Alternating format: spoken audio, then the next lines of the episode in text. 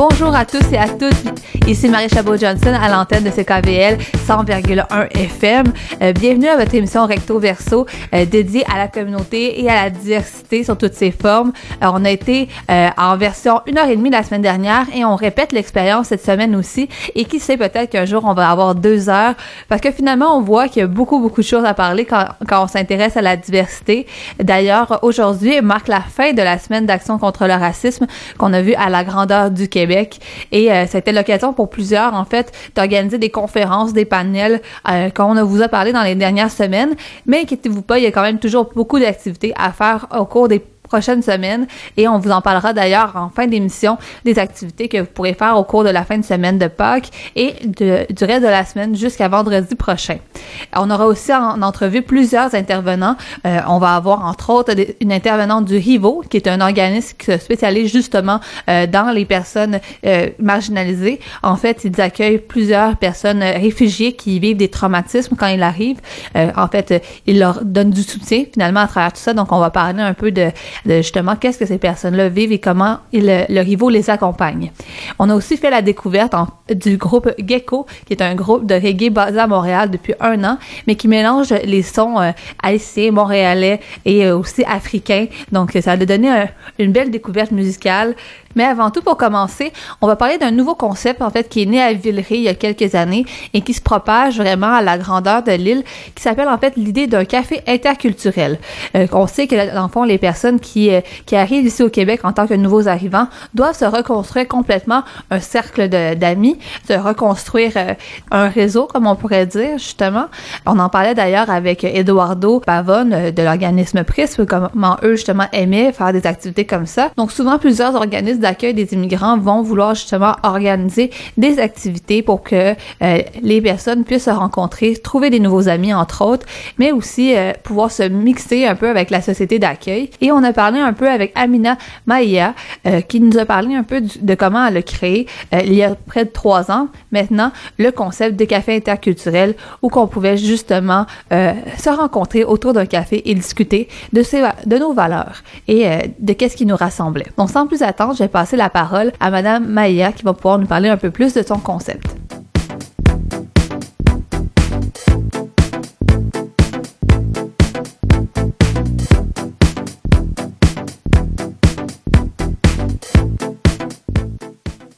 Je m'appelle Aminam Hayat, je suis animatrice et organisatrice communautaire au sein du Patro Le Prévost, qui est un centre communautaire qui existe depuis plus d'une centaine d'années maintenant. Euh, qui a été euh, créé par les frères de la Saint-Vincent-de-Paul. Euh, depuis, euh, le chemin euh, du Patro Le Prévost s'est fait un petit peu dans toute euh, la, la province du Québec. Il y en a six. Il y en a un à la province euh, d'Ontario, à Ottawa. Dans celui de Montréal, il y a de plus en plus d'activités multiculturelles qui se font, telles que l'interculturel café que j'ai créé depuis, ça fait trois ans maintenant. C'est un, c'est un espace, comme son nom l'indique, interculturel. Ça veut dire qu'il y a des participants qui viennent, euh, qui s'inscrivent, mais l'activité est gratuite euh, en sa totalité. Le Patro euh, offre généreusement du café, des collations pour les convives. Euh, autour de ce café, on discute différents sujets euh, d'actualité, euh, des sujets qui concernent toutes les communautés, peu importe euh, l'origine. Et des sujets euh, sur euh, sur le sur les malaises qu'on peut avoir dans la société ou des problématiques telles que le racisme ou de la ségrégation. OK, donc ça donne un bon esprit d'ensemble euh, de qu'est-ce que c'est le café interculturel. Mais vu que c'est vous qui l'avez créé, comme vous nous avez dit, pouvez-vous me dire un peu, c'était quoi l'idée à la base? En fait, pourquoi vous avez euh, créé particulièrement cette idée d'espace-là convivial, un peu informel? Ben, je pense que le fait que je sois moi-même immigrante, Euh, algérienne d'origine. Donc, euh, ça m'a poussée un petit peu à... à et j'ai, j'habitais dans le quartier où se trouve le Patro Le Prévost, qui est dans le quartier de Villeray. Euh, je, je remarque, à travers euh, mes tâches de tous les jours dans mon travail, qu'il y a de plus en plus d'immigrants qui s'installent dans le quartier. Et ils ont... J'ai aussi un autre service qui s'appelle Écoute et Référence. À travers ce service-là, qui est aussi gratuit, euh, de plus en plus de, de, de, d'immigrants expriment le besoin d'avoir un espace d'expression libre pour partager leur vécu, leurs difficultés d'intégration et euh, leur expérience, faire tout simplement le deuil de l'immigrant, comme on l'appelle. Donc, j'ai, c'est comme ça que j'ai eu l'idée. Et qu'est-ce que vous voulez dire exactement par le deuil de l'immigrant? Ah ben, ça, ça prend tout un sujet. Ça, il, y a tout, il y a même des livres qui sont écrits euh, sur ça. Donc, ben, on ne réglera pas la question en, en quelques temps, mais juste pour nous donner un peu les grandes lignes, parce que c'est la première fois, je vous avouerai, que j'entends cette expression. Ah ben, le deuil de l'immigrant. Quand on part de son pays d'origine et on décide de refaire et de rebâtir toute une vie euh, à partir de zéro, ou presque, dans un pays étranger, dans la culture est différente, tout est différent.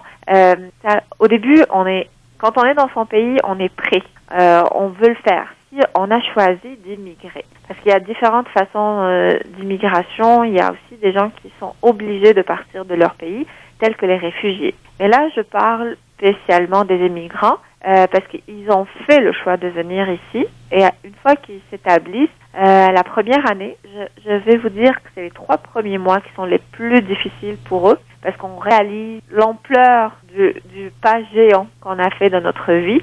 Et là, il y a des remords qui sortent peu euh, du fait qu'on a laissé sa famille, euh, on se sent un petit peu abandonné, délaissé, on a de la difficulté à, à communiquer avec les gens ici du pays euh, d'accueil, et on réalise qu'il euh, y a comme un deuil qui doit se faire, parce que c'est comme si on a perdu le pays d'où on vient. Même si c'est pas la réalité, mais ça se vit chaque jour.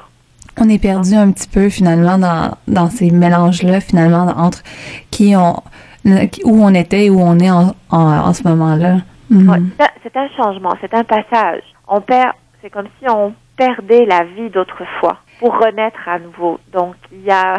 Euh, comme la perte d'un être cher, on va dire. Et là, en, en plus de ça, euh, donc on peut finir par vivre un peu de l'isolement, puis c'est ça finalement que vous tentez un peu de régler, si je comprends bien, avec euh, le café interculturel, mais en plus d'avoir une, une mixité entre euh, des personnes de la communauté d'accueil versus des personnes qui viennent immigrer euh, au Canada. C'est tout à fait ça, Marie. En fait, les gens qui viennent à travers ces interculturels cafés, parce qu'on s'entend que lors de, cette, de cet espace dans le temps, mm-hmm. euh, il y a un voyage qui fait dans le monde entier à travers les, les nationalités des gens. Mais il y a aussi des Québécois ou des Canadiens et qui viennent, qui parlent aussi de la culture d'ici. Et les deux, les deux réalisent en quelque sorte que ah ben finalement ça ne se passe pas.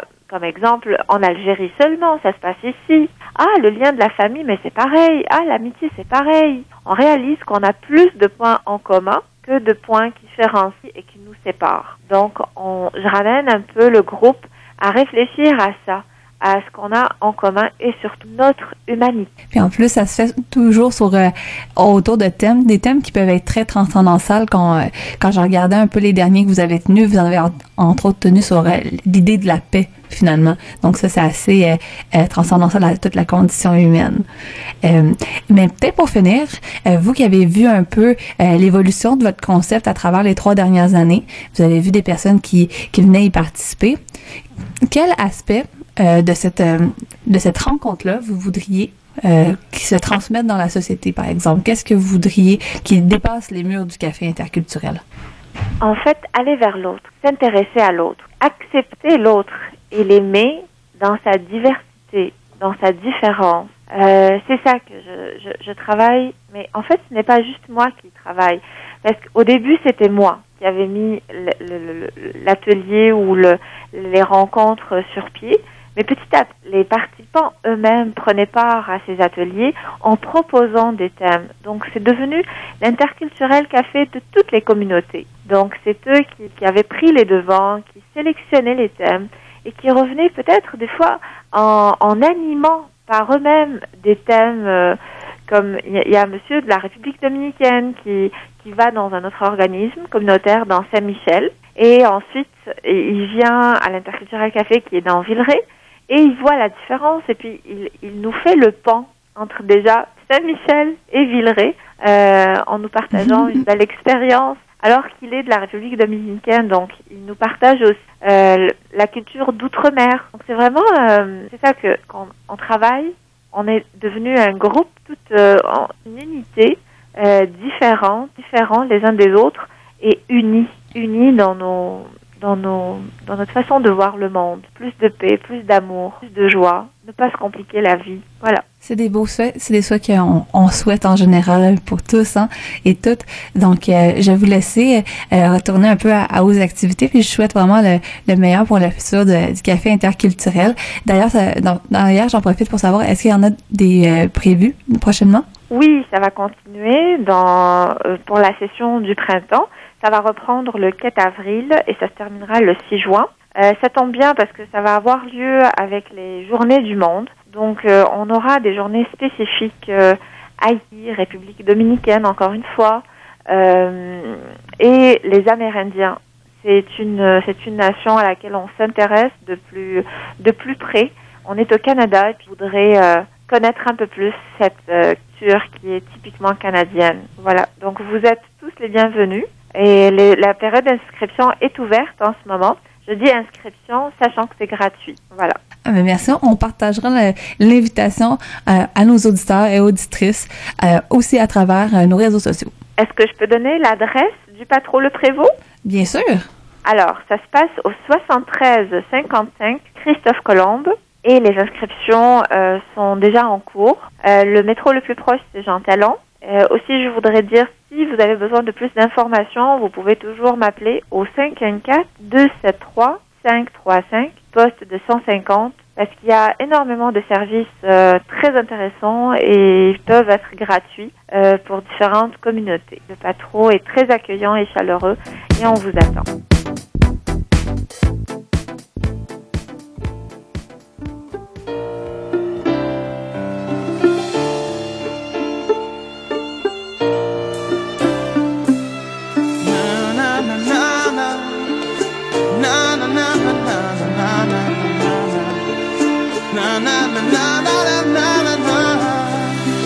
Avec de simples mots, on a le pouvoir de tout détruire. Et avec les mêmes mots, on a le pouvoir de tout décrire.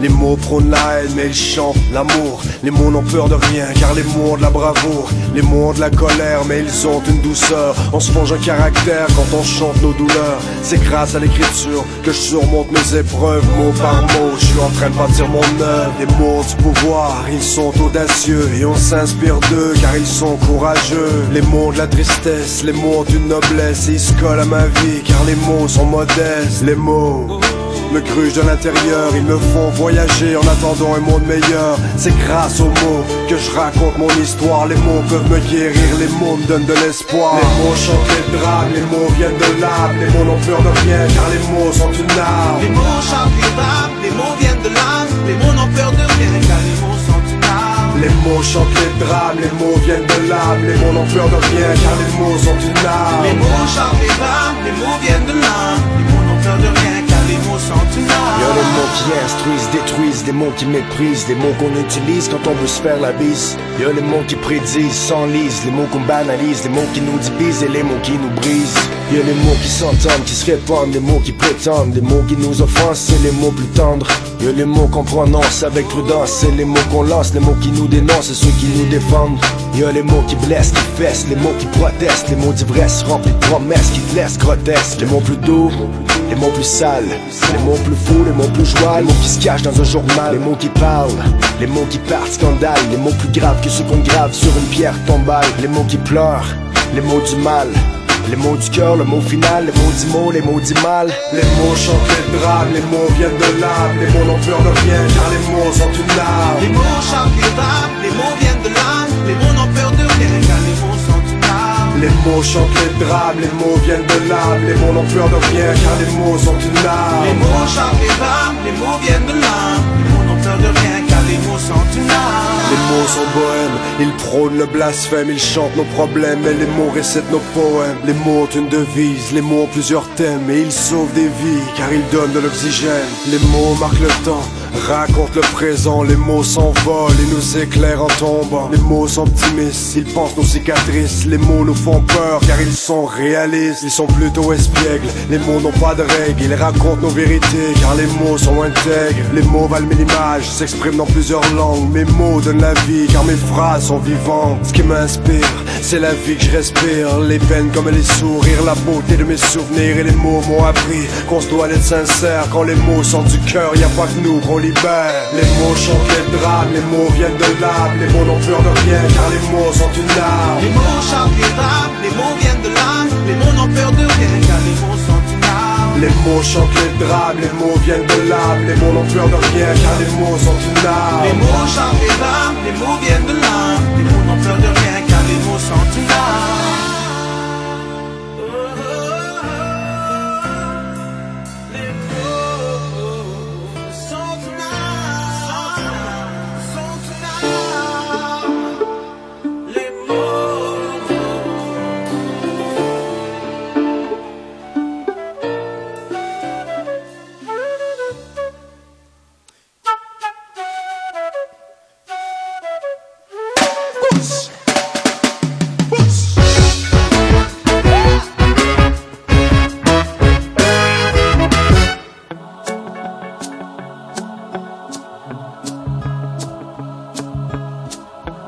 African revolution began in Haiti a long time ago. Yes.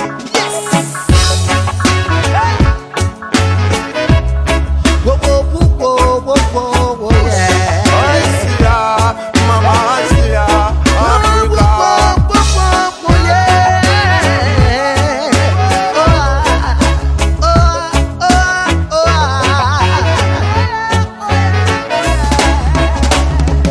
oh. Nos ancêtres en avaient assez. Combattant contre la colonisation. Si on retourne dans le temps, des salines rebelles en avant. Yeah. Nos ancêtres en avaient assez combattant contre la colonisation. Si on retourne dans le temps, des salines rebelles en avant. Yeah.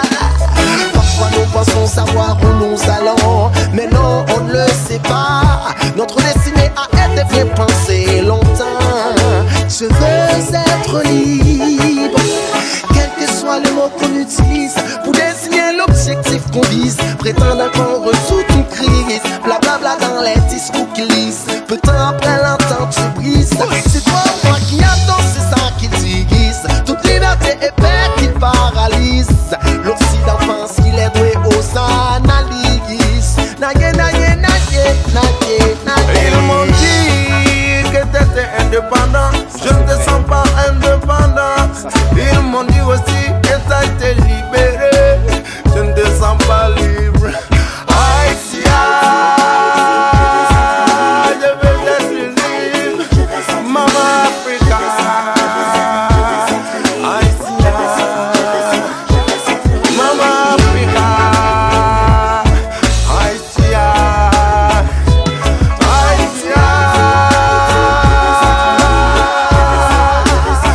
Mama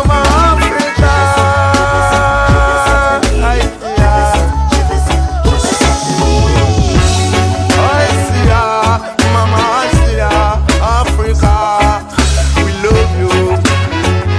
Africa love you, Asia.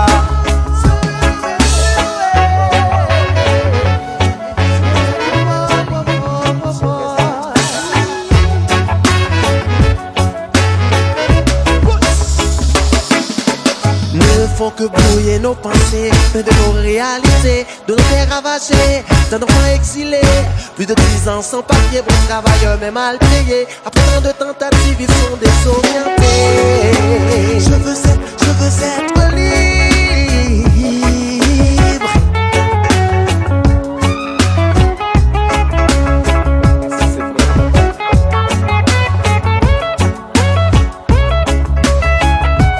Haïtia, Africa love you, Mama Haïtia, Africa love you. Ils nous ont fait droit, et t'as été libéré. Ils nous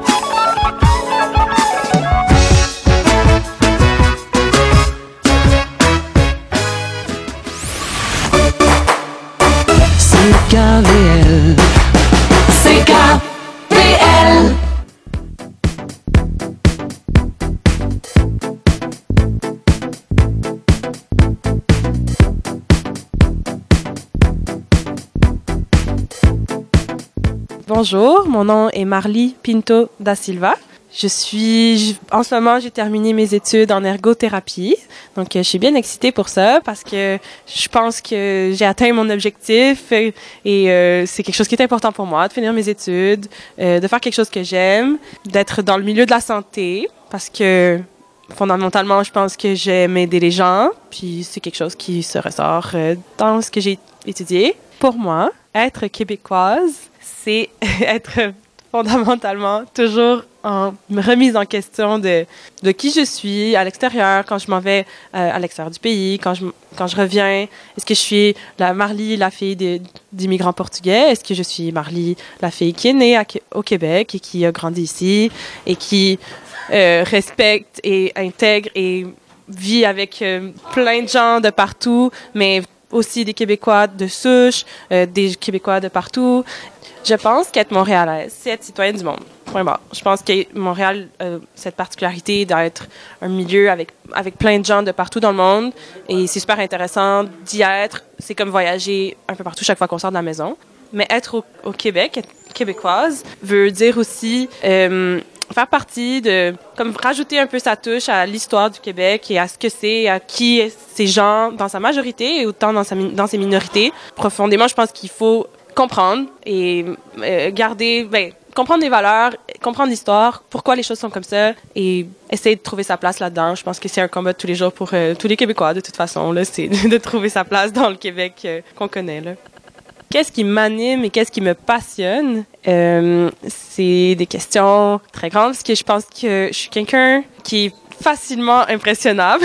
Je m'amuse à, avec à peu près tout et je vois toujours le, ce que les choses peuvent m'apporter, qu'elles soient plates, qu'elles soient aller à l'école. Je pense que ça me passionne parce que j'y vais trouver, j'y trouve le positif. Même si des jours sont plates, je vais quand même, quand même voir la chose comme quelque chose de passionnant. Que ce soit euh, d'être assise dans mon salon à lire un livre, à écouter la télé, tu sais, je vais profiter du moment. Je pense que ce qui me passionne, c'est de profiter, d'être ma capacité de profiter du moment euh, présent. Puis euh, c'est une qualité que j'essaye de garder. Parce que ça me permet de justement pas avoir trop d'attentes, euh, de choses qui, que, auxquelles j'ai hâte. Mais l'histoire, l'histoire me passionne aussi. Puis donc parler à des gens et parler de leur histoire, c'est quelque chose qui me passionne. Je pense que chaque tout le monde a quelque chose d'intéressant à dire. Et que ce soit à travers un film, que ce soit à travers la télé, que ce soit à travers un livre, que ce soit à travers les relations personnelles, c'est là que je peux aller chercher l'histoire des gens. Donc ça, ça me passionne. Si j'avais une baguette magique et que je pouvais faire ce que je voulais dans ce monde pour l'améliorer, j'aimerais faire en sorte que les gens euh, soient plus curieux, soient moins, ben plus tolérants en général. Je pense que ça, ça enlèverait bien des mots sur la terre. Plus empathiques aussi. Je pense que les trois ensemble feraient en sorte que on comprendrait les situations plus que, qui arrivent, qui sont inévitables. Des fois, il y a des situations plus désagréables dans la vie, mais je pense que ça augmenterait la solidarité euh, entre les gens. Puis ça, c'est important.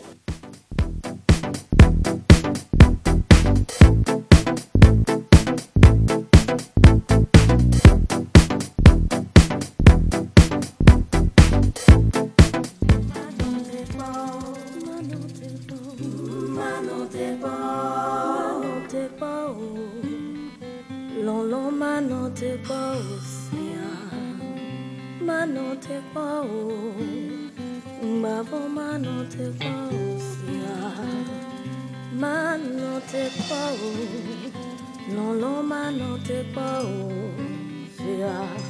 Manon t'es pas,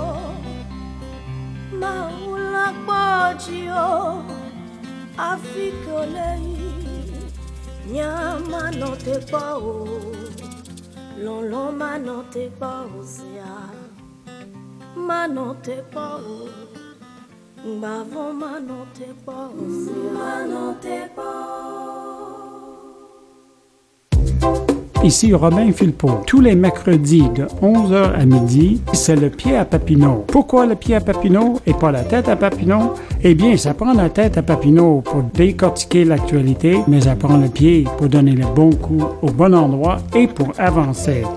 Donc, venez vous ressourcer en politique et culture québécoise et internationale le mercredi de onze heures à midi au pied à Papineau.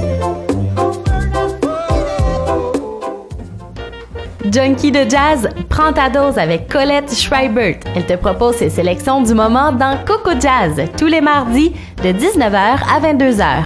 Coco Jazz, on devient accro. Salut, c'est Charlie Rousseau et Sandra Lee. Wow, wow, les gars, c'est notre émission. C'est nos voix.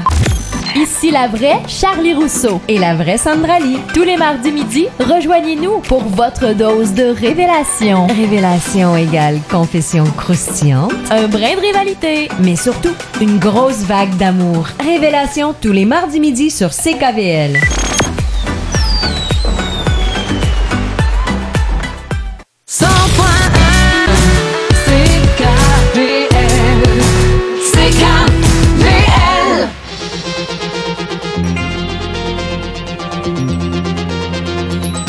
Ici Steve Legault et voici le Radio Journal C K V L. En manchette aujourd'hui, une bande verte difficilement accessible. soixante-quinze millions de dollars pour réhabiliter des terrains contaminés à Montréal et des services de garde gratuits pour les plus démunis. Un parc urbain de deux virgule quatre kilomètres sera aménagé au pied de la falaise Saint-Jacques en bordure de l'échangeur Turcot. Toutefois, les résidents du sud-ouest et de Notre-Dame-de-Grâce souhaitent un axe nord-sud pour accéder à cette bande verte puisqu'aucun accès direct passant au-dessus de l'autoroute vingt et le chemin de fer n'est prévu dans les plans. Le projet de passerelle pour piétons et cyclistes surplombant l'échangeur Turcot afin de désenclaver les deux arrondissements séparés par l'autoroute avait été proposé par le ministère des Transports en deux mille dix. Il a toutefois été retiré des plans depuis en raison des coûts qui y sont rattachés. Malgré l'intention du ministre André Fortin et de la mairesse de Montréal Valérie Plante de remettre le projet sur la table, la dalle parc ne figurait pas dans les croquis de la bande verte dévoilée lundi au C R C S Saint-Zotique. Les Montréalais pourront profiter de terrains actuellement vacants grâce à l'octroi de soixante-quinze millions de dollars du gouvernement québécois pour décontaminer les sols d'ici deux mille vingt-deux. Plus de trois cents nouveaux terrains contaminés seraient en moyenne inscrits à l'inventaire du ministère de l'Environnement du Québec. L'objectif de cette subvention est d'accélérer le processus qui permet la réhabilitation des terrains contaminés ainsi que favoriser l'utilisation technologique de traitements de sol excavés en vue d'être valorisés.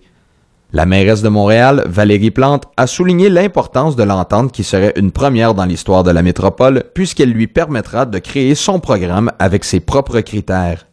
La réhabilitation des sols, évaluée à plusieurs millions de dollars, permettrait la construction de trois cents logements sociaux. Ils sont neuf enfants issus de milieux défavorisés sur les quatre-vingt-dix que compte le C P E chez Picotine à Verdun. Ils pourront maintenant bénéficier gratuitement des services de garde éducatifs à partir du mois d'août. Au total, le gouvernement du Québec souhaite subventionner quelques vingt-deux mille enfants avec la nouvelle enveloppe de quatre-vingt-quinze millions de dollars. L'annonce s'ajoute à celle qui, au début du mois, prévoyait la création de deux mille nouvelles places en centre de la petite enfance et en garderie subventionnée.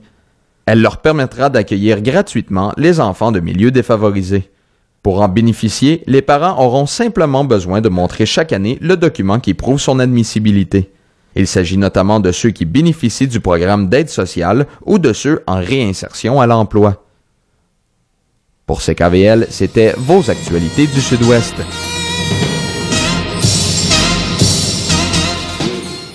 cent point un C K V L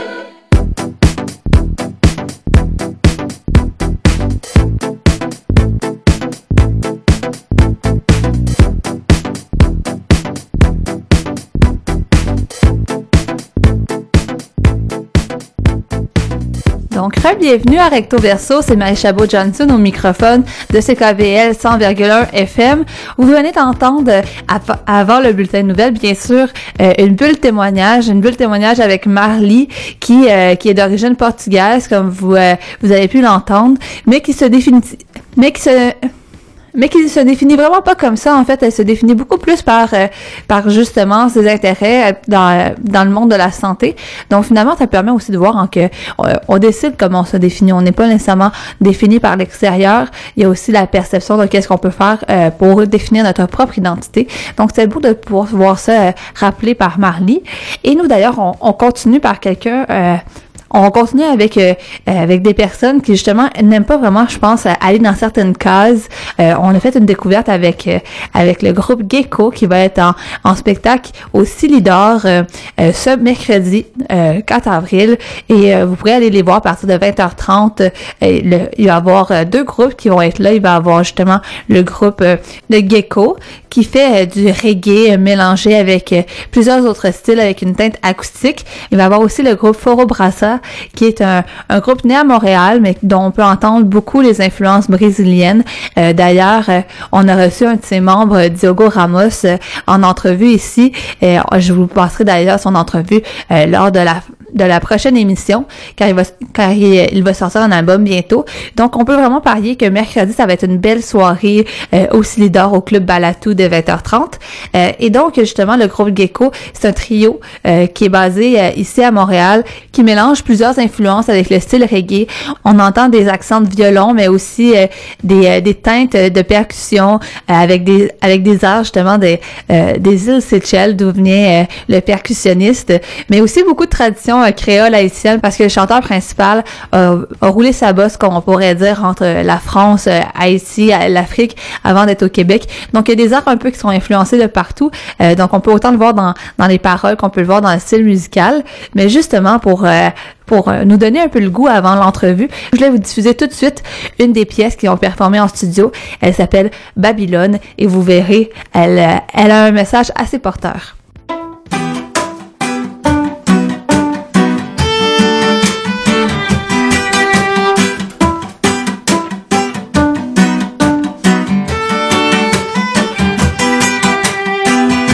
Matin tu vas bosser, tu rends Babylone, yeah. Encore plus pour tout payer, tu roules Babylone, yeah. Tes taxes, tes services, ton loyer, tu fuis de Babylone, yeah. Ton internet illimité, ton transport ta liberté. J'ai pensé un peu à la dette nationale, à Trump, à l'hiver, aux votes légales, au changement climatique et au bordel politique. Ça me fout la migraine, mais j'en veux encore. Il faut qu'on consomme pour faire tourner l'éco-ennemi. Il faut qu'on s'assomme pour pouvoir rire entre amis. Faut travailler la semaine et parfois les week-ends. Ça me fout la migraine, et j'en veux encore. Ça me fout la migraine, et j'en veux encore. Tous les matins tu vas bosser, to run Babylon, yeah, run Babylon, yeah. Encore plus pour tout payer, to rule Babylon, yeah, rule Babylon, yeah. Tes taxes, tes services, ton loyer, yeah, yeah. To feed Babylon, yeah, feed Babylon, yeah. Ton internet illimité, ton transport, ta liberté. On est nourri aux images d'une belle démocratie, de sorte qu'on continue à brûler l'énergie, à forcer les gens à dépenser, à consommer. Moi j'ai pas la télé et je vis encore devant les constants progrès scientifiques. Il serait préférable d'essayer de nouvelles techniques pour préserver la terre, la nature, l'atmosphère. Mais on est accro au système et on en veut encore. Accro au système, on en veut encore. Tous les matins tu vas bosser, to run Babylon, yeah. Encore plus pour tout payer, to rule Babylon, yeah. Babylon, yeah. Tes taxes, tes services, ton loyer, to feed Babylon, yeah. Babylon, yeah. Ton internet illimité, ton transport, ta liberté.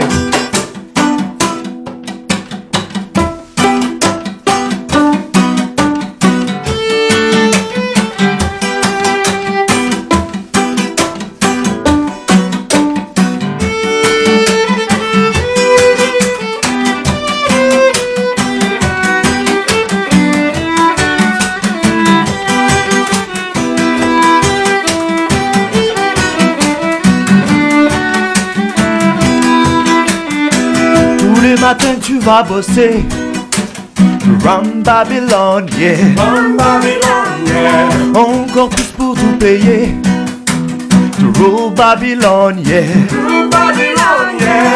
Tes taxes, tes services, ton loyer, to feed Babylon, yeah, feed Babylon, yeah. Ton internet illimité, ton transport, ta liberté. Je m'appelle Mamadou et euh, je suis euh, chanteur euh, lead voice et puis guitariste au sein du groupe Gecko.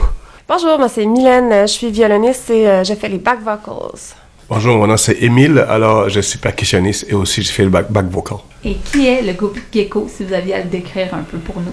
Ah ben moi, euh, vous savez, le, le, le, le groupe Gecko, euh, au départ, c'était une réunion de copains euh, pour s'amuser au travers de la musique et puis explorer d'autres facettes d'un style qui est le reggae, mais qui... Euh, qui est souvent figé par le temps dans, dans, dans certaines façons de procéder. Nous, on a voulu un peu changer ça. Puis, euh, suite à tout ça, c'est devenu un peu plus sérieux. Donc, le groupe de, ge- de Gecko, en fait, c'est des copains qui, euh, qui veulent jouer ensemble. Puis, comment vous vous êtes rencontrés à la base? Euh, on s'est rencontrés, euh, en fait, euh, Mylène et moi, on, on est... Euh, très proche et, euh, et donc étant, étant ouais. musicien on a, on a commencé à jouer ensemble à un moment donné ou l'autre et puis on a connu Émile par l'entremise de d'autres copains musiciens.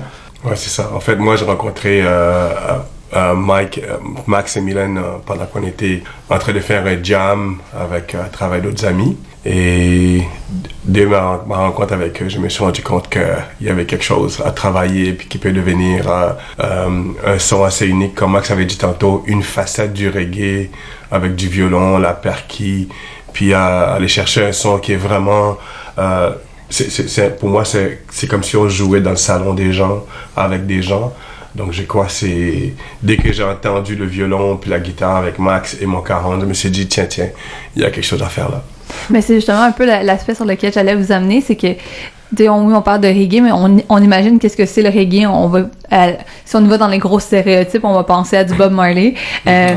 Mais là, justement, l'aspect du violon, comment vous, en fait, comment ça s'est amené, comment vous avez composé ce son-là, justement?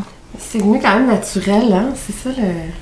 Ça s'est fait assez naturellement, mais c'est sûr que moi j'ai beaucoup beaucoup d'influences dub, reggae, euh, jamaïcain, des, j'écoute, j'ai toujours écouté des très très vieux artistes, euh, de, même avant Bob, euh, et euh, c'est sûr que le côté un peu euh, planant du violon euh, peut rappeler euh, certains effets de guitare dans le dub électro, euh, certains effets euh, de, de, de pédalier, de reverb, un, un effet coulant comme ça.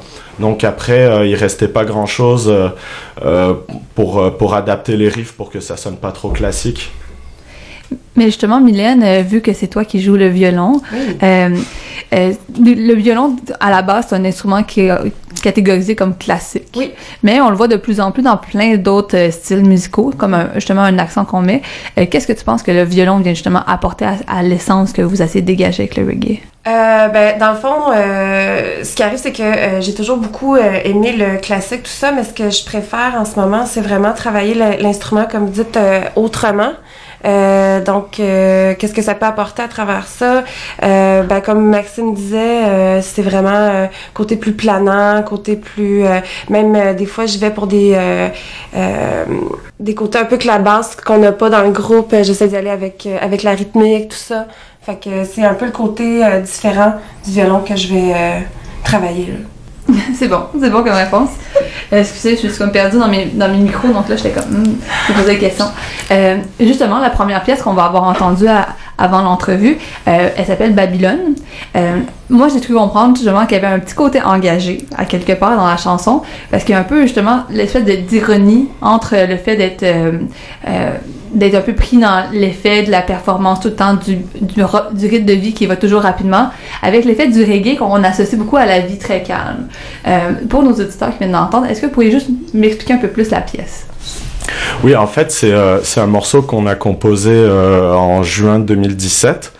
Et euh, en fait, euh, c'est pas si éloigné des racines du reggae euh, quand on prend ne serait-ce que la plupart des chansons de, de Bob Marley. Mmh. Euh, le reggae a toujours été engagé, en fait. Le, le reggae, c'est la voix du peuple. C'est, c'est la voix du peuple dans les îles, c'est la voix du peuple en Afrique, ça a toujours été la voix des opprimés. Donc, euh, au niveau de Babylone, euh, je pense que je reste dans le thème global du reggae. Euh, c'est vrai que j'ai voulu souligner, en fait, cette dualité dans le fait qu'on est tous un peu pris dans quelque chose qui nous échappe. Euh, on n'aime pas forcément ça, mais en même temps, on peut pas s'en passer. Donc, c'est pourquoi je j'y vais dans les refrains. Alors, on, on en veut encore, et cetera. C'est un peu pour euh, souligner cette dualité-là. Et est-ce que c'était votre intention au départ de faire de la musique engagée? Euh, ben moi, j'écoute de la musique engagée. J'ai, j'ai toujours été sous l'influence des artistes qui font de la musique engagée. Je tiens pas à m'engager au niveau politique, personnellement, mais je tiens à m'engager au niveau social. Et vous deux? Euh, mais moi, je dirais que l'engagement social, c'est, c'est, ça, ça toujours, dans mon cas, moi, ça fait partie d'une musique, euh, c'est surtout quand on joue du reggae, c'est sûr qu'on parle d'un engagement. Moi, j'ai grandi avec l'influence de la musique de Bob Marley, Peter Tosh, euh, les grands comme Lucky Dubé, les, les grands chanteurs comme Ma- Myriam Makeba, par exemple, mais qui se laissaient emporter par la voix reggae.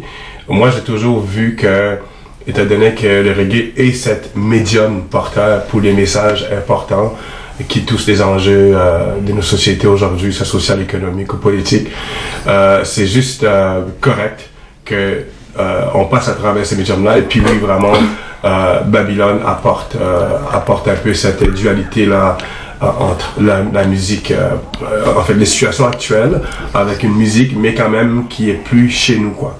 Mais justement, parce que dans votre description qu'on, qu'on voit sur le site des Célidor, c'est mis vraiment de l'avant justement du fait que c'est un mélange, un mélange au niveau des langues, au niveau mm-hmm. des styles, mais mm-hmm. aussi au niveau euh, de vos backgrounds musicaux. Ouais. Entre autres, le fait que, que vous, Émile, vous venez des îles Seychelles. Ouais. est-ce, est-ce que vous essayez d'apporter cette tradition-là euh, à travers la musique de, que vous faites avec Gecko?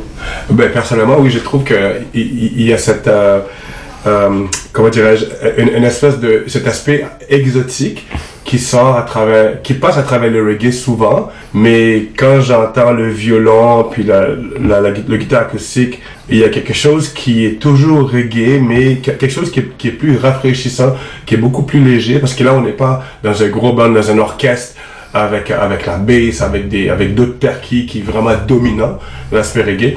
Mais moi, je trouve que euh, les épices que moi j'amène à travers ma façon de jouer, à travers mon style qui peut être à la fois soit africain, et puis n'oublie pas aussi que j'ai grandi quand même à Montréal. Ouais. J'ai attrapé d'autres choses, euh, j'ai eu d'autres piqûres à travers d'autres sti- d'autres musiciens et d'autres styles euh, qui qui a vraiment influencé ou qui va continuer à influencer euh, souvent euh, ma façon de jouer. Euh, Tout comme Mylène avec son violon qui vient nous rejoindre dans la classe, qui apporte la petite classique dans, dans, dans le côté plus euh, tzigane, plus euh, euh, c'est ça. Dans le fond, euh, je joue un peu comme une grunge sur mon violon, mais dans, dans, dans du reggae, c'est ça que je trouve cool aussi, avec mes influences plus grunge, tout ça.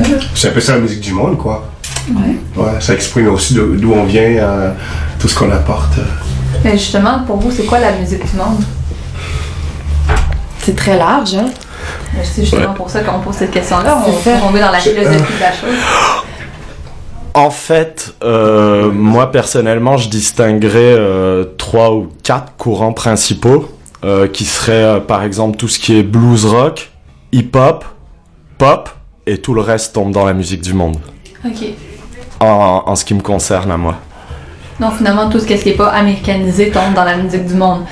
Oh, même même qu'il peut y avoir de l'américanisé mais qui tire avec de la musique du monde. Par exemple, euh, y a, le co- musique du monde, ça, ça a toujours une connotation un peu exotique. Donc la musique, euh, premièrement, qui n'est pas traditionnelle euh, de l'endroit où, où t'es localement euh, à ce moment-là.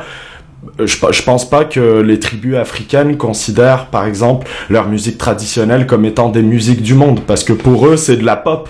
C'est ce qu'ils font eux dans leur quotidien, et euh, donc c'est ce côté exotique. Puisqu'on joue de la musique d'ailleurs et qu'on est ici, on est world beat. Mais pour moi, je trouve que la musique du monde a toujours ce, cet aspect. Euh, c'est, c'est pas juste, c'est pas juste une question de regroupement de différents styles de musique ou encore de différents euh, genres de musique, si on peut dire. Moi, je trouve que ça. C'est exemple, si je prends si je prends Montréal un après-midi dans le parc La Fontaine où il y a trois quatre personnes qui se rencontrent, qui viennent de en fait des différents euh, orient, puis là qui se rencontrent, qui qui décident de faire un jam, puis cette musique-là devient une belle musique. Pour moi, d'abord et avant tout, la musique du monde devait être quelque chose. C'est un souffle qui, voilà, c'est, c'est un c'est un c'est un truc rassembleur qui sort, c'est un souffle qui parle euh, qui parle de partout, mais qui tout d'un coup se repose dans un style musical entouré par plusieurs, plusieurs instruments musicaux. Par exemple, dans le cas, c'est du violon, ça pourrait être autre chose, mais je, je crois que la musique du monde a cette connotation des gens qui viennent d'ailleurs, mais qui essayent de faire quelque chose de qui, qui, ressemble, qui leur ressemble, mais aussi qui ressemble là où ils sont arrivés en ce moment. Alors, c'est de cette façon-là que je le vois. C'est un peu cette façon-là que vous avez essayé de le faire à travers le groupe, si je comprends bien, parce que c'est un gros mélange. Juste, à, ouais. juste dans la fiche pour euh, vous identifier, il y a comme trois quatre pays, trois quatre identifications, ça finit par mm-hmm. euh, devenir mélangeant. Ouais.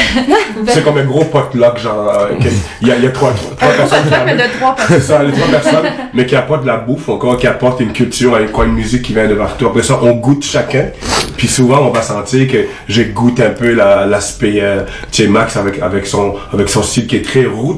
Mais à la fois, même si c'est français, mais on peut voir dans, dans sa façon de jouer qui a été ailleurs que la France, qui a été dans Haïti, par exemple. Haïti, en Guinée, en Afrique en Guinée, aussi, en Afrique. J'ai grandi. C'est Mylène qui, elle, a, a, ce, a ce côté classique, mais en même temps, on peut, on peut sentir qu'il y a d'autres choses. Elle vit dans, oui. autre, dans, dans un monde qui est différent en même temps, donc j'aime oui. ça.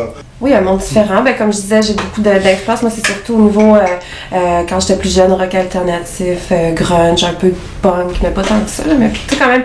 Euh, j'aime beaucoup le, t'sais, la musique comme Radiohead, tout ça, mais le côté planant, on peut, on peut le retrouver dans le dub, justement. Fait que c'est comme plein, plein de choses euh, qu'on peut apporter à ce moment-là dans, dans le reggae. C'est ça qui est bien. Puis là, qu'est-ce qu'on peut vous souhaiter pour, euh, pour l'avenir? Parce que là, vous vous êtes formé depuis seulement un an. Donc, euh, c'est quoi la trajectoire que vous souhaitez pour euh, le groupe? Eh ben, euh, nous, on aimerait bien euh, sortir un album peut-être pour le, le printemps euh, de l'année prochaine, donc euh, deux mille dix-neuf. Euh, on travaille à l'écriture de celui-ci, donc euh, par l'entremise de notre page Facebook, euh, tout, toutes les news vont être euh, rendues publiques euh, en temps voulu. On peut pas trop en dire pour l'instant, mais... Ça s'en vient. Aussi, on joue euh, bientôt pour les Célidor, donc mercredi quatre avril euh, au Club Balatu à Montréal. Donc euh, c'est sûr que si euh, on arrive à surfer sur la vague Célidor et qu'on arrive à se rendre un peu plus loin, bah ça va nous nous ouvrir des portes, on n'en doute pas. À ce moment-là, on choisira la bonne. Mais euh, moi, je pense que dans un an ou deux, on, on va commencer à, à circuler pas mal sur Montréal. Ça serait le, ça serait le but ultime. Ouais, moi, moi, je trouve que dans l'avenir aussi, c'est quelque chose que j'aimerais que les gens euh, découvrent de nous, ou encore des, d'autres groupes qui essayent de faire ça. Euh, c'est, de, c'est, c'est de ne pas laisser le reggae euh, comme étant une musique qui est soit africaine ou juste jamaïcaine. Tu sais, moi, je suis africain, mais en même temps, je sens que je peux apprécier, au, apprécier autant le classique ou le jazz ou la musique qui vient d'ailleurs. Euh, donc, moi, j'aimerais que les gens puissent, à travers nous aussi, découvrir que le reggae, c'est pas nécessairement juste pour les, juste pour les blacks ou les africains, mais c'est une musique qui, qui, qui, qui se dilue très bien dans, avec d'autres sortes de musique, avec, euh, avec d'autres sortes d'instruments, dans, dans des contextes qui peut-être autre que juste le reggae, là, c'est pas pour juste le relaxer à côté de la plage, puis danser avec un rhum, mais... Tout ça, ça peut être cool, mais... Ça peut être... Ouais, il y a ça, il y a ça. Ouais, mais c'est juste, ouais, mais c'est juste un genre de musique qui, que, que je souhaite vraiment les gens dans le futur vont pouvoir, à travers nous, venir déguster, surtout ceux qui, qui, qui n'ont pas connu le reggae. Alors, j'aimerais qu'à travers nous, ils, ils peuvent venir déguster quelque chose qui est, ah, mais ça c'est le reggae, mais ça peut passer par le violon, la guitare, puis juste un peu de, de, de percussion. Voilà. Euh, et ben, juste pour finir, justement, on va faire une autre performance. Est-ce que vous pouvez présenter un petit peu plus la pièce? Oui, et le morceau s'appelle euh, Radio- Radioactif Rastaman. Euh, c'est un morceau qui est, euh, qui est encore là, un peu engagé, mais plus au niveau de l'écologie. C'est-à-dire que, euh, à un moment donné, j'avais commencé à faire un peu de, de recherche pour comprendre euh, le nucléaire, comment ça fonctionnait, tout ça, parce que il y avait des pétitions qui circulaient pour ou contre, et cetera. Donc je m'étais informé. Et, euh, et en fait, euh, au bout de mes recherches, je me suis rendu compte que c'était une énergie qu'on maîtrisait très mal, qu'il y en avait beaucoup euh, partout sur la planète, et qu'il y avait un côté un peu instable derrière tout ça qui faisait que finalement, si, si on avait euh, sept ou huit sur les trois cents qu'il y a sur la planète qui décidaient de sauter demain matin, première, probablement que la, la Terre serait soufflée et même la Lune. Ça, ça m'a donné l'idée euh, vraiment de, de, d'écrire ce morceau pour montrer que finalement, on, on vit dans un monde qui est, oui, irradié, qui est, on s'en rend pas compte tout le temps dans la vie de tous les jours, mais c'est là, c'est sous nos pieds, et il faut pas oublier d'en parler, c'est tout. Donc, euh, c'est des gros sujets, mais on va justement garder l'esprit un peu quand même festif. Euh, Absolument. Mais merci d'avoir été en studio. Merci. C'est un plaisir, merci de nous avoir invités.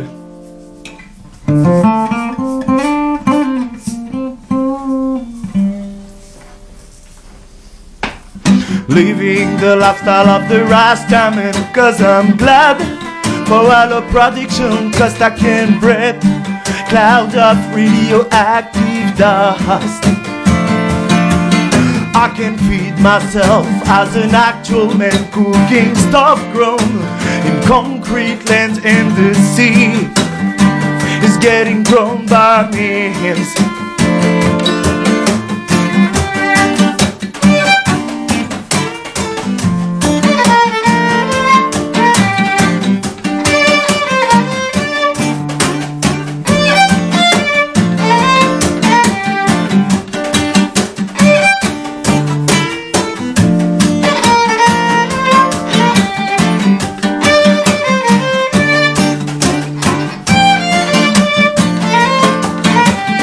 Taking away the African lands, blowing ground wealth to fill up our trash cans. Don't you see? The human race is lost, and some are call me a dirt kaya man. I can't sleep, so what's the trouble, man? When I see greenhouse gases and the acid drops.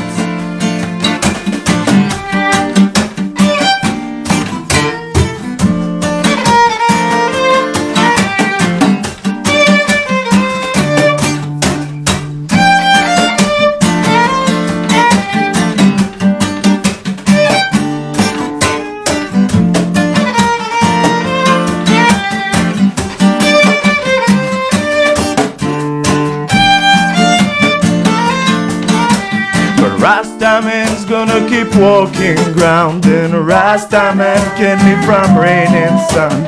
Rasta man's gonna keep walking ground, Rasta man keep me from rain and sun. As it should be, as it should be, as it should be, as it should be.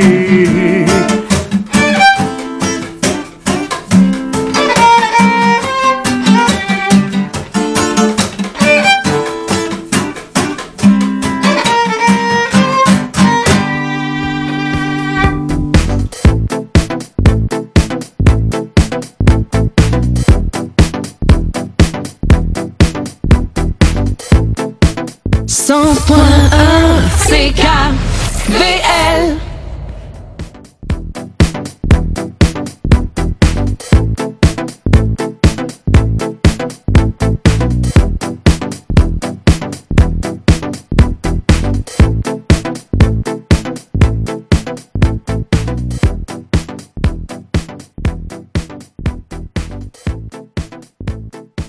Donc, c'était Gecko avec la pièce Radioactive Rastaman.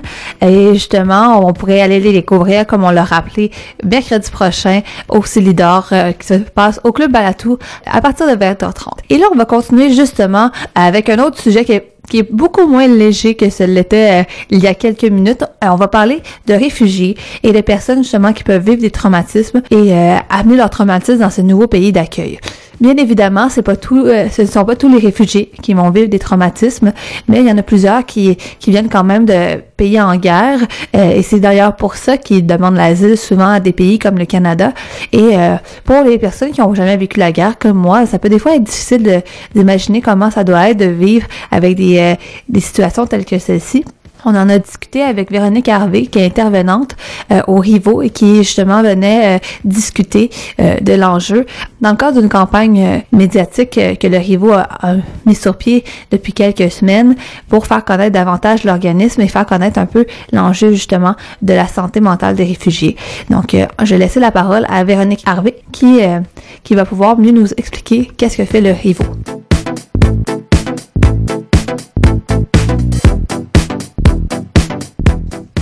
Donc, aujourd'hui, on reçoit Véronique Harvey, psychothérapeute au RIVO. Euh, je vous laisserai d'ailleurs dire euh, exactement le nom au long de RIVO. C'est un, un nom assez long pour dire finalement que vous êtes un organisme qui travaille avec les réfugiés. Euh, vous êtes un peu ici en studio pour nous parler de la réalité des personnes réfugiées, mais aussi des traumas qu'ils peuvent vivre. Donc, euh, tout d'abord, est-ce que vous pourriez juste un peu nous décrire c'est quoi le, le RIVO? Oui, bonjour, merci de, de me recevoir. Alors, le RIVO, c'est le réseau d'intervention auprès des personnes ayant subi de la violence organisée. Donc, qu'est-ce qu'on veut dire par violence organisée? On parle d'une forme de violence euh, qu'on peut relier à l'État. Soit que l'État a délibérément planifié, orchestré un acte de violence envers un individu ou un groupe. Mm-hmm. Ou que l'État a échoué de protéger les victimes. Donc, on parle de guerre, de génocide, de, de prisonniers politiques qui ont vécu de la torture, on parle de viol de guerre, comme c'est très répandu maintenant euh, dans les conflits qu'on voit, euh, attentats, et cetera. Mais au RIVO, on ouvre cette définition, on l'élargit. Euh, et on voit aussi des cas de violence systémique, comme euh, des femmes qui auraient fui, par exemple, un mariage forcé avec de la violence familiale, euh, des cas d'excision, mm-hmm. euh, des femmes qui veulent protéger leurs filles euh, pour ne pas qu'elles se fassent exciser comme elles l'ont été. Euh, on voit aussi des personnes euh, euh, gays, lesbiennes, transgenres, transsexuelles qui ont été persécutés, très souvent torturés à cause de leur identité ou de leur orientation sexuelle. On voit des personnes qui ont été aussi persécutées sur la base de leur euh, identité religieuse ou euh, de leur affiliation politique. Donc, euh, on voit vraiment euh, tout, toute une panoplie de, de, de personnes qui ont subi de la violence, mais ce qu'elles ont en commun, c'est que c'est de la violence causée par l'humain. Oui, vraiment, on, on écoute le, l'ensemble des traumas que vous énumériez. On peut penser à des... En fait, il y en a des tonnes de, de pays où que c'est encore le cas, puis on peut même dire que dans certaines régions du Canada aussi, c'est le cas. Euh, donc, on pense... Au, au dernier, si on regarde un peu l'actualité, quand le gouvernement canadien fait euh, revenir euh, des euh, ben, venir des réfugiés euh, justement des communautés L G B T Q plus, en provenance de l'Europe de l'Est, euh, ou encore la vague de réfugiés syriens, c'est la un peu euh, le, le côté médiatique qu'on connaît le plus. Euh, des fois, on a tendance à confondre réfugiés, immi- euh, immigrants économiques, tout ça. Qu'est-ce que, oui. Comment vous les définiriez un peu justement pour nos auditeurs, pour comme les euh, justement qu'on comprenne un peu plus la situation de ces personnes-là que vous, vous rencontrez au quotidien? Oui, c'est une très bonne question, merci. Euh, donc, les, les personnes immigrantes euh, qui viennent ici sur des bases, des raisons, pour des raisons économiques, sont à la recherche d'opportunités, d'opportunités d'emploi, d'opportunités pour pouvoir s'épanouir. Euh, Ils viennent donc euh, chercher une expérience qu'ils n'auraient peut-être pas dans leur pays d'origine, ou simplement qu'ils veulent enrichir leur expérience, euh, comme c'est le cas de Québécois, de Québécois aussi qui vont travailler à l'étranger. Euh, donc, euh, alors... Les personnes, euh, en fait, qui viennent, qui fuient leur pays, ce sont les personnes qu'on voit. Et il y a deux groupes de personnes. Euh, il y a les réfugiés qui, eux, sont parrainés par le Canada. Donc, ils sont sélectionnés euh, par le, avec l'aide de, du Haut-Commissariat aux Nations Unies, la Croix-Rouge. Ils sont sélectionnés euh, comme étant des personnes vulnérables. Ils sont sélectionnés soit dans les camps de réfugiés ou dans les zones de conflit. On les met sur un avion, ils, re, ils arrivent au Canada, ils ont déjà un statut d'immigration. Ils ont la garantie qu'ils ne seront pas déportés dans leur pays d'origine. Mm-hmm. Parce que justement, leur, les... leur vie pourrait être mise en danger s'ils étaient renvoyés dans leur pays d'origine. Tout à fait. Mm-hmm. Et c'est le cas aussi pour l'autre groupe qui sont, euh, l'autre groupe de personnes qu'on voit, qui sont les demandeurs d'asile, qui, eux, ont fui leur pays par leurs propres moyens, parfois avec l'aide de passeurs, euh, à travers des, des gens qu'ils connaissaient, ou, ou vraiment dans des, ils ont fui dans des conditions difficiles. Euh, ils arrivent jusqu'à nous, ce qui est déjà extraordinaire en soi, et ils vont demander donc la protection du Canada. Mais pour ça, ils devront prouver euh, qu'ils ont vraiment été persécutés, que leur vie est en danger. Et donc, ils vont avoir une audience à la Cour d'immigration. C'est comme et, eux qui ont le fardeau de la preuve, finalement. Exactement. Et euh, c'est sûr que on voit beaucoup de ces, de ces personnes-là. On en voit euh, un bon nombre. Et, et, et ce sont des personnes, évidemment, qui sont anxieuses, qui vivent encore dans le trauma, qui ne peuvent pas tourner la page et commencer à se reconstruire une vie tant qu'ils n'ont pas euh, reçu un statut. Et il y en a qui sont malheureusement aussi déportés, donc euh, euh, mm. ils vivent dans la peur, dans une peur assez intense. Et nous, en thérapie, au RIVO, les intervenants, les psychothérapeutes du RIVO, qui sont principalement des psychologues, on aide ces gens-là euh, à se reconstruire une vie, finalement. Ben, avant, à gérer le, le stress hein, de okay. l'attente. Parfois, on les prépare à leur audience à la cour, parce que dans les cas de trauma, il y a souvent des, des amnésias, euh, des amnésies partielles. Euh, il y a des gens qui vont oublier certains moments difficiles de, des traumas pour... pour gérer, en fait, comme, comme un réflexe, un mécanisme de survie, et cetera. Donc, on les prépare à parler, à se présenter à la cour, euh, et on les soutient dans, dans ce stress euh, intense. Euh, et, et pour oui. ceux qui sont acceptés, et pour les réfugiés acceptés, ben, on, on les aide à absorber ce qu'ils ont vécu, à gérer les conséquences du trauma et à se reconstruire en tant que personne, oui. et à reconstruire le lien, un lien de confiance en l'humain, parce que c'est ça qui a été blessé. C'est, le... c'est ça, justement, comme tu sais, on parle de trauma, et euh, tu sais, moi, je peux imaginer des, des, des petites choses, mais j'ai l'impression que peut-être que parfois, c'est plus facile de comprendre l'impact que ça peut avoir sur une vie euh, en donnant des exemples.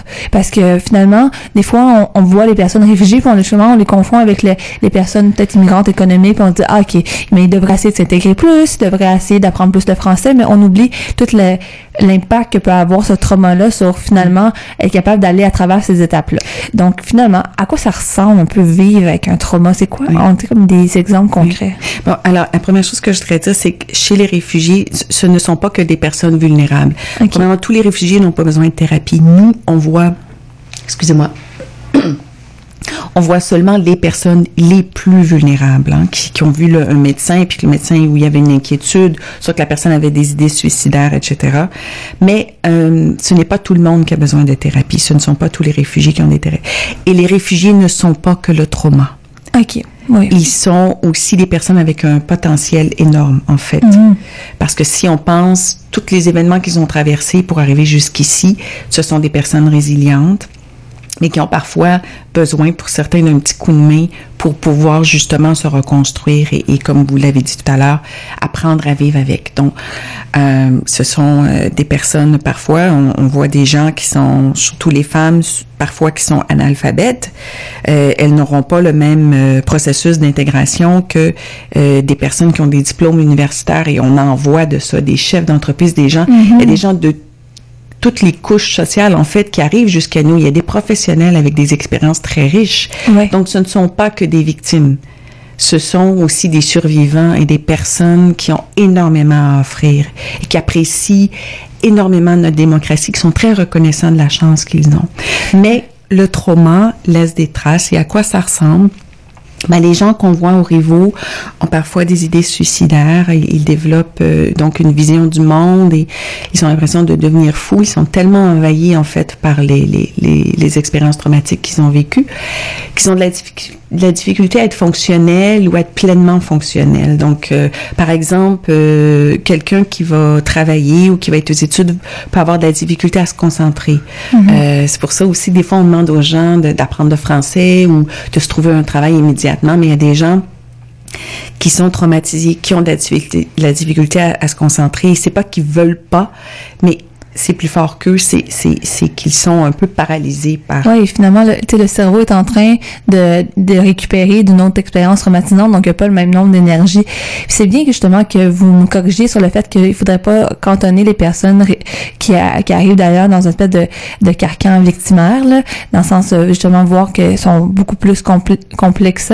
Et, mais d'ailleurs, sur le site du RIVO, vous avez plusieurs témoignages, euh, dont, justement, une, une dame qui euh, parlait de... de ses pulsions peut-être un peu suicidaires avant de rencontrer les, les personnes du RIVO, surtout reliées, des fois, je pourrais imaginer avec l'isolement.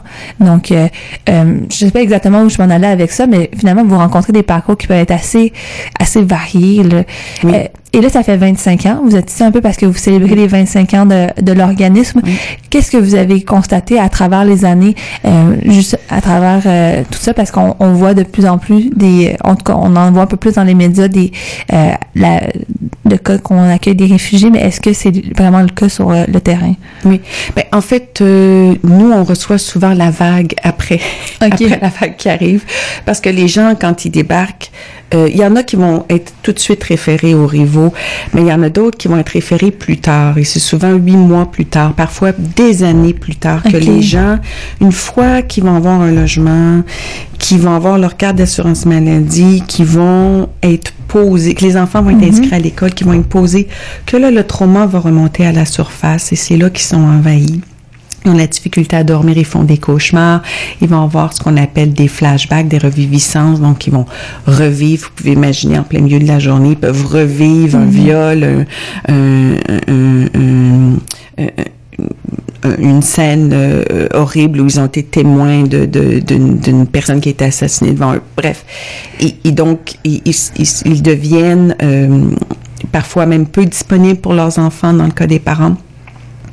Euh, et euh, ils ont de la difficulté à sortir de chez eux, à être fonctionnels. Parfois, ils peuvent avoir des, des attaques de panique dans, dans, dans les transports mm-hmm. en commun, tout ça. Donc, euh, nous, au RIVO, en fait, ce qu'on voit depuis vingt-cinq ans, c'est des personnes qui arrivent chez nous et lors de la première rencontre, souvent, ils n'ont pas le goût de venir nous voir. Ils n'ont pas le goût d'être en thérapie. C'est très stigmatisant pour eux. Puis c'est aussi pour ça que la plupart préfèrent euh, parler ou témoigner euh, à visage caché parce que ils n'ont pas le goût que leurs collègues de travail, aujourd'hui, il y en a qui travaillent, ils sont même mm-hmm. superviseurs d'une équipe, euh, il y en a qui sont vraiment dans des postes euh, importants, tout ça. Euh, ils ne veulent pas se, mais, se, se faire cantonner justement dans, dans ce rôle-là dans, de, de victime, puis de, de finalement montrer toute la vulnérabilité qu'ils peuvent avoir oui. derrière euh, leur oui. parcours. Et comme on le disait tout à l'heure, ils ne sont pas que, que des réfugiés, c'est ce ça. sont des personnes à part entière, et ils ont eu une vie avant de quitter, avant de fuir. Et donc... Euh, Ils ont besoin de retrouver leur dignité et de, de se... Ben, comme nous, comme nous dans la vie, on n'a pas envie de mettre de l'avant euh, les expériences qu'on a eues qui nous ont fait honte. On a plutôt le goût d'être fiers de ce qu'on fait, de, de ce qu'on est. Puis quand on se présente dans notre milieu de travail, on a le goût de présenter le meilleur de nous-mêmes. Parce que finalement, tu sais, quand on est dans la vie courante, on peut être justement confronté à des stéréotypes qui viennent avec les, les termes de réfugiés. Puis justement, là, la, la semaine prochaine commence euh, la semaine d'action contre le racisme, puis on peut pas passer ça sous silence vu que euh, quand on parle de racisme, on parle, oui, de minorités visibles, on parle de personnes euh, issues de l'immigration, mais on parle entre autres de réfugiés. Mm. Euh, vous qui travaillez dans ce milieu-là, qui rencontrez les personnes en direct, euh, comment vous diriez... Qu'est-ce que vous diriez sur la différence, finalement, entre la réalité et qu'est-ce qui est représenté? Est-ce que vous pouvez répéter votre question, s'il vous plaît? Oui, bien, je fais que des fois, je les formule en même temps. Ou juste la fin de votre question, je veux juste être sûre de bien la comprendre. Mais de, vous qui travaillez directement sur le terrain, euh, est-ce que vous voyez une différence entre qu'est-ce que vous voyez comme réalité et qu'est-ce qui est finalement représenté dans la société ou à travers les médias? Mm-hmm. Ben, euh, en fait, il y a toujours une... Peu importe qu'on parle de racisme, de discrimination, de recherche d'emploi, de francisation, de d'accueil, programme d'accueil, il y a vraiment souvent une différence entre les programmes et la définition des programmes et ce qui se passe dans la réalité sur le terrain entre deux individus, par exemple, entre un, un agent d'Emploi Québec et une personne réfugiée qui est en recherche d'emploi, et cetera, ou une personne de minorité visible.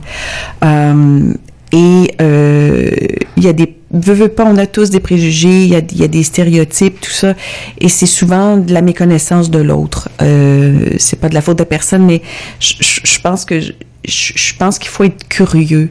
Il faut vraiment se donner, euh, prendre le temps de, de connaître euh, ceux qui arrivent d'ailleurs et, et, et vraiment de capi- capitaliser sur leur euh, sur ce qu'ils ont à offrir. Mm-hmm. Sur ce qu'ils ont et non pas euh, sur leur apparence euh, physique. Euh, j'ai moi-même adopté un petit garçon euh, de l'Afrique euh, et euh, je veux dire, au quotidien, on est confronté avec les différences, toutes les questions des différences et, et euh, veut, veut pas, on, on, on doit composer avec ça. Et même euh, dans un milieu privilégié, je considère que mon garçon est, est élevé dans un milieu relativement privilégié comparé à une personne qui fuit son pays puis qui arrive ici. Il y a des défis, donc euh, c'est réel, il y en a, euh, mais je pense que j'ai confiance qu'on a, on est capable de travailler euh, à peut-être mieux préparer euh, les, les agents qui travaillent dans les différents services. Okay. euh, d'aide aux personnes immigrantes. Mm-hmm. Et aux personnes... Euh, québécoises, qui sont des Québécois de souche, qui sont nés ici, mm-hmm. qui font partie des minorités visibles, mais qui sont Québécois, puis qui sont peut-être... C'est blessant pour eux de se faire demander d'où tu viens, en fait. Exactement, c'est quelque chose ici. qu'on apprend, qu'on, qu'on parle souvent ici à l'émission, parce que cette question-là, finalement, vient toujours te cantonner comme si tu étais l'autre. Oui. Mais justement, juste pour conclure, finalement, tu sais, là, vous parliez un peu plus au niveau des agents de l'État, au niveau du système, finalement, du racisme systémique qu'on peut voir, mais au niveau personnel, là, vu qu'on est, on s'adresse à la radio puis qu'on a des auditeurs, auditrices, peut-être, qui sont intéressés par ce cheminement-là, euh, comment, en tant que citoyen, finalement, on peut essayer de, un, déconstruire nos, nos propres préjugés, mais aussi mmh. euh, s'impliquer peut-être euh, à euh, améliorer la réalité mmh. de plusieurs personnes justement qui sont ici. Mais moi, il y a quelque chose que je remarque dans mon entourage immédiat, et, et c'est une observation, c'est, c'est même pas un jugement, mais je vois euh, dans mon cercle d'amis, dans ma famille, tout ça, c'est, c'est, on est relativement homogène, et je remarque dans mmh. les cercles d'amis, Euh, que peu importe les communautés, que ce soit des communautés québécoises, des communautés euh, africaines, puis il y en a, il y en a, il y en a des centaines. Hein, on parle pas. Oui, parce que c'est un continent complet, c'est ça. Et, et on, on s'entend que même dans un même pays, il y a, il y a différents groupes ethniques et, et ils le savent et ils se connaissent et ils font la différence. T'sais, au Congo, il y a trois cent soixante dialectes qui sont parlés dans un seul et même pays. Donc, euh, ce n'est pas une population homogène.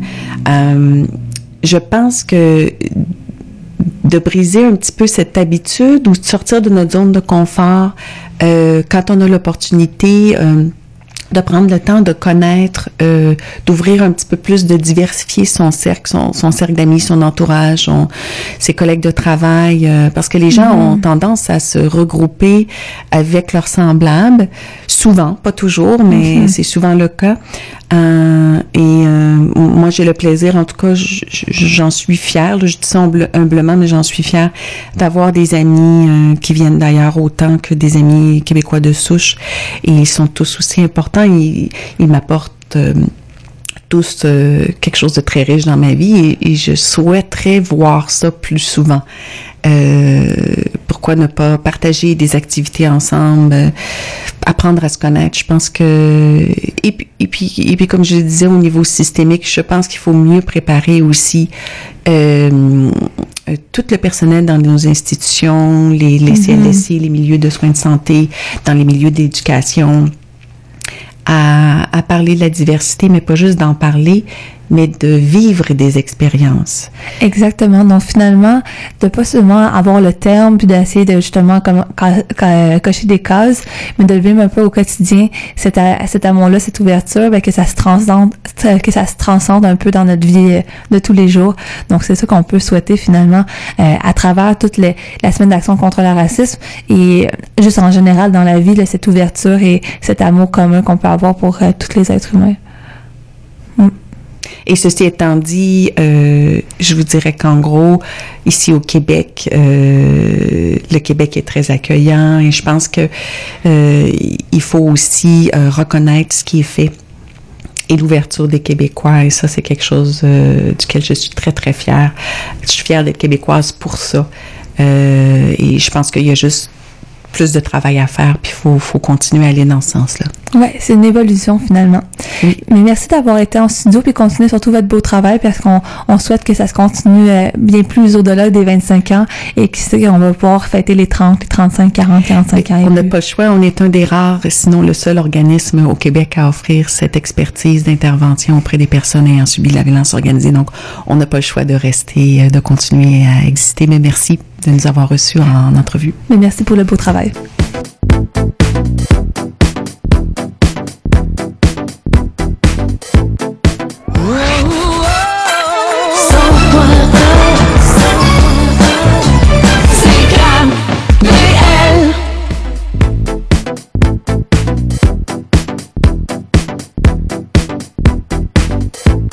Bienvenue à Recto Verso avec Marie Chabot-Johnson à l'antenne de C K V L cent virgule un F M. On entame le dernier bloc de l'émission, c'est-à-dire le bloc où on vous parle euh, des événements qui sont à venir durant la prochaine semaine, des découvertes qu'on pourrait faire euh, euh, durant le week-end de Pâques d'ailleurs, donc on a un peu plus de temps, mais aussi pendant euh, les soirées de semaine, il y a beaucoup de choses qui s'organisent, donc c'est quelques activités que vous pouvez noter à votre agenda. Donc commençons tout de suite. Samedi, euh, il y a plusieurs choses qui s'organisent, mais celle dont je particulièrement vous parler, c'est le Forum Jeunesse des communautés noires, euh, ma réussite, mon héritage, qui se passe de neuf heures à dix-neuf heures trente au Cégep du Vieux-Montréal. Donc, on parle vraiment d'une grande journée, mais vous n'êtes pas obligé nécessairement d'y aller pour l'ensemble de la journée, je crois.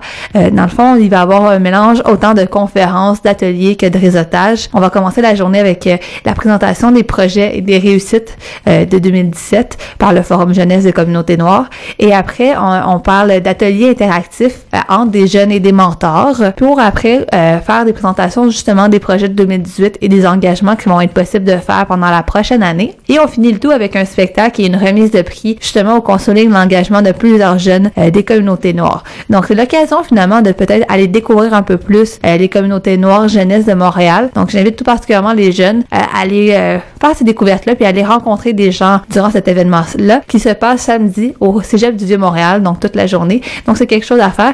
Il faut par contre s'inscrire, donc euh, je vous invite à aller Euh, regardez l'événement sur Facebook et ça sera possible de justement s'inscrire euh, pour l'événement. Mais continuons finalement avec d'autres activités qui vont être pendant la semaine, donc vous pourrez prendre ça quand même assez relax pendant le week-end. Je vous invite à utiliser votre week-end pour recharger vos batteries. Et d'ailleurs, euh, si vous cherchez des découvertes à faire, mais dans le confort de votre foyer, l'O N F, qui est l'Office national du film, a annoncé euh, la mise sur pied d'une collection euh, dédiée au cinéma autochtone qui est gratuit et euh, qui est accessible sur le web. Donc, euh, vous pouvez en- visionner un, un ensemble de films, autant des courts que des longs métrages, euh, de fiction, autant que de documentaires, qui met justement la culture autochtone euh, à l'avant-plan. Donc, euh, si jamais euh, vous voulez faire des, des découvertes dans le confort de votre foyer, c'est toujours l'occasion de pouvoir le faire grâce à l'O N F. Mais continuons par euh, justement une autre découverte que vous pourrez faire euh, euh, en rapport avec euh, les cultures des premiers peuples. Euh, la Galerie de l'U Q A M va présenter euh, les sculptures de sa collection, les sculptures inuites plutôt, de sa collection à la Galerie euh, ce mardi de dix heures à seize heures. Euh, la collection des arts de l'U Q A M, dans le fond, compte presque quatre mille objets et euh, d'œuvres d'art. Euh, donc, on en comprend, entre autres, justement, un ensemble d'une vingtaine de sculptures qui sont réalisées par des artistes inuits. Donc, c'est l'occasion d'une présentation spéciale, justement, pour ces pi- par rapport à ces pièces qui va se tenir dans l'agora du pavillon Judith Jasmin. Donc, c'est accessible à, à peu près à tout le monde. La grande communauté montréalaise pourra, justement, y aller puis pouvoir à, apprécier un peu euh, la, la créativité de, de ces artistes qui sont souvent très peu connus, en fait. Il va y avoir aussi des médiateurs qui vont être sur place, justement, pour pouvoir expliquer les œuvres. Euh, donc, on parle d'une conversation euh, avec Louis Gagnon et Anne-Marie Bellé qui va se tenir pendant l'heure du midi. Donc, on parle de midi quarante-cinq à, à treize heures quarante-cinq. C'est d'ailleurs euh, les heures qui sont euh, qui sont les heures de dîner pour les étudiants de l'U Q A M, mais c'est pas réservé aux étudiants seulement. Vous pouvez y aller en tant que grand public et euh, justement, vous pourrez en apprendre un peu plus davantage sur l'art inuit et un peu sa contribution euh, à l'art canadien en, en tant que tel. Donc, vous pourrez voir euh, l'ensemble des pièces de dix heures à, tra- à seize heures euh, à la galerie de l'U Q A M, mais vous pourrez aussi assister à une petite euh, présentation de midi quarante-cinq à treize heures quarante-cinq. Continuons d'ailleurs justement, euh, puisqu'on est dans le thème justement des événements qui euh, qui ont rapport avec les cultures autochtones. Mercredi se tient un colloque euh, sur euh, l'appropriation culturelle, particulièrement dans le cas des peuples autochtones. Donc, ça va se tenir aussi à l'U Q A M, euh, au cœur des sciences cette fois-ci. Donc, c'est à côté de la place des arts et non à côté de Berry-U Q A M. Ça se tient de dix-neuf heures à vingt et une heures. Il va y avoir aussi une autre euh, période euh, consacrée à cette euh, à ce colloque qui est aussi le jeudi à neuf heures. Donc, euh, c'est un colloque qui, euh, qui est organisé par le groupe de recherche interdisciplinaire sur les affirmations autochtones contemporaines de l'U Q A M euh, et aussi la Société de recherche amérindienne au, au Québec, euh, tout ça avec euh, la collaboration de l'organisme Terre en Vue. Dans le fond, euh, le, le colloque porte sur euh, le, l'idée en fait de, de démystifier un peu le principe de l'appropriation culturelle, de parler du phénomène. Donc, euh, d'ailleurs, euh, pour situer, quand on parle du phénomène d'appropriation culturelle, on parle euh, que des personnes qui viennent pas nécessairement des peuples euh, dont euh, sont originaires certaines traditions culture, se les approprient pour pouvoir les porter. Donc, euh, par exemple, dans le cas des peuples autochtones, on pense beaucoup au cas de la coiffe euh, autochtone, qui est en fait seulement associée à quelques peuples. Ça a fait beaucoup de tollé dans les euh, dans les dernières années, quand on parle des festivals un peu comme Oshiaga ou encore euh, Coachella qui se passe aux États-Unis. On voyait beaucoup de personnes euh, à tendance un peu euh, hipster, comme on dit, euh, se coiffer justement de la coiffe autochtone et d'y aller comme un, un déguisement finalement. Donc, euh, dans ce cas-là, on parlait justement de appropriation culturelle parce que c'était des, des, des personnes souvent de couleur blanche ou de, de peau blanche qui mettaient ce, cette coiffe-là autochtone euh, sans nécessairement euh, sans nécessairement penser euh, à qu'est-ce que la coiffe représentait et à la tradition qui était qui y était associée. Donc, alors que plusieurs personnes autochtones qui n'ont pas nécessairement le droit de la porter puis qui seraient discriminées pour porter des, des habits ancestraux euh, et aussi en fait parce que euh, la coiffe autochtone a un symbole religieux très important pour la plupart des peuples qui qui euh, qui utilisent cette tradition là parce qu'on s'entend qu'il y a plusieurs, plusieurs peuples. Donc, euh, on ne fait pas ici une généralisation en disant que tout le monde a la coiffe autochtone. Quand, euh, quand on parle de la coiffe, on parle entre autres justement des, des, des grandes plumes et tout ça. Euh, donc, c'est quand on parle d'appropriation culturelle, on parle justement de cas comme celui-là où que euh, des personnes qui ne sont pas issues de communautés autochtones utilisent euh, un symbole qui a une importance pour euh, un certain peuple et qui finissent par le porter entre autres comme déguisement. Donc, c'est ce genre de choses-là qu'on va parler durant le colloque. Et donc, on va parler entre autres justement de, de cette, ce dilemme qu'on peut avoir entre la protection du patrimoine, mais aussi la liberté de création puis d'expression, parce que quand on parle du débat sur l'appropriation culturelle, on pourrait beaucoup parler entre autres du fait que euh, on devrait pas brimer la liberté d'expression de certains créateurs et que finalement les cultures sont universelles, tous pourraient finalement s'approprier quelques symboles. Donc, on s'entend que c'est des débats qui sont très intéressants et qui euh, qui ont des euh, qui ont des associations aussi juridiques au niveau de la propriété intellectuelle, euh, quand on parle du droit d'auteur, mais aussi par rapport au respect des patrimoines culturels qui sont euh, matériels ou immatériels et de toutes les euh, au respect de la créativité dans le, l'ensemble des cultures. Donc, euh, parmi les personnes qui vont être présentes, justement, on parle de Natacha Canapé-Fontaine, qui est une poète inou qui va d'ailleurs bientôt euh, sortir euh, un nouveau recueil de poésie.